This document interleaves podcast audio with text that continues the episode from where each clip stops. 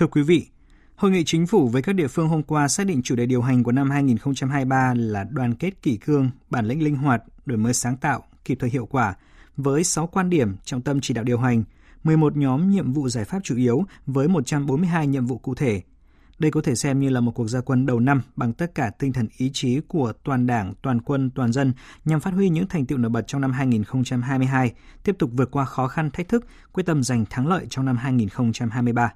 Bình luận, vượt thử thách, tiếp tục nhân lên thành tựu mới. Mời quý vị và các bạn cùng nghe. Khép lại năm 2022, thành tựu đáng tự hào nhất của đất nước là chúng ta đã đạt mức tăng trưởng lên tới 8,02%, là mức cao nhất trong 10 năm qua, cao so với các nước trong khu vực và thế giới. Quy mô nền kinh tế tương đương 409 tỷ đô la Mỹ. Các cân đối lớn của nền kinh tế được bảo đảm. Xuất nhập khẩu đạt kỷ lục mới khi xuất siêu 11 tỷ đô la Mỹ, chỉ số lạm phát ở mức 3,13%.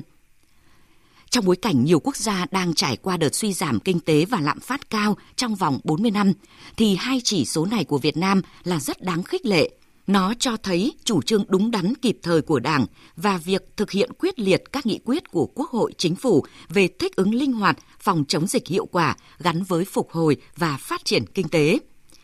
Đáng chú ý là nhiều vấn đề tồn động kéo dài đã được giải quyết, nhất là việc xử lý các ngân hàng thương mại yếu kém, những doanh nghiệp dự án chậm tiến độ, kém hiệu quả được tập trung tháo gỡ, bước đầu đạt kết quả tích cực.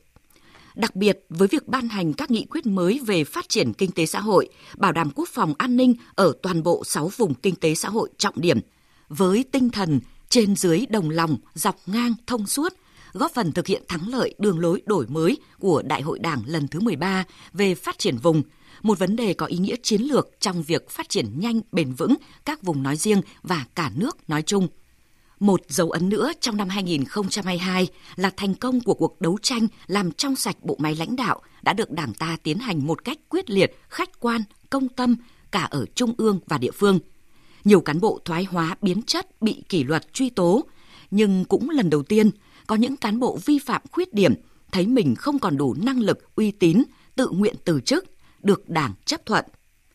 Ấy là có lý, có tình, là nét mới trong cuộc đấu tranh làm trong sạch vững mạnh nội bộ.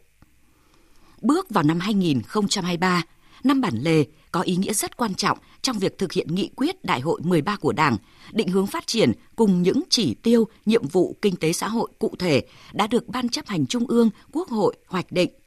Chính phủ cũng sẵn sàng tâm thế cho việc giữ vững đà phục hồi, tăng trưởng nhanh và bền vững, thực chất hơn của nền kinh tế, tạo chuyển biến mạnh mẽ hơn trong việc thực hiện các đột phá chiến lược, cơ cấu lại nền kinh tế gắn với đổi mới mô hình tăng trưởng, nâng cao năng suất, chất lượng hiệu quả và sức cạnh tranh, quyết tâm đạt mục tiêu tăng trưởng GDP 6,5% trong năm 2023. Trong bối cảnh thế giới và khu vực có những chuyển biến khó lường –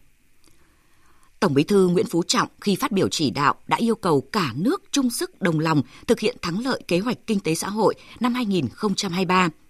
Muốn thế, tuyệt đối không chủ quan, thỏa mãn với những kết quả thành tích đã đạt được, đồng thời cần chủ động đối mặt với mọi tình huống, đặc biệt là những khó khăn mới phát sinh, vượt thách thức, tiếp tục nhân lên những thành tựu mới. Quý vị và các bạn vừa nghe bài bình luận với nhan đề Vượt thử thách tiếp tục nhân lên thành tựu mới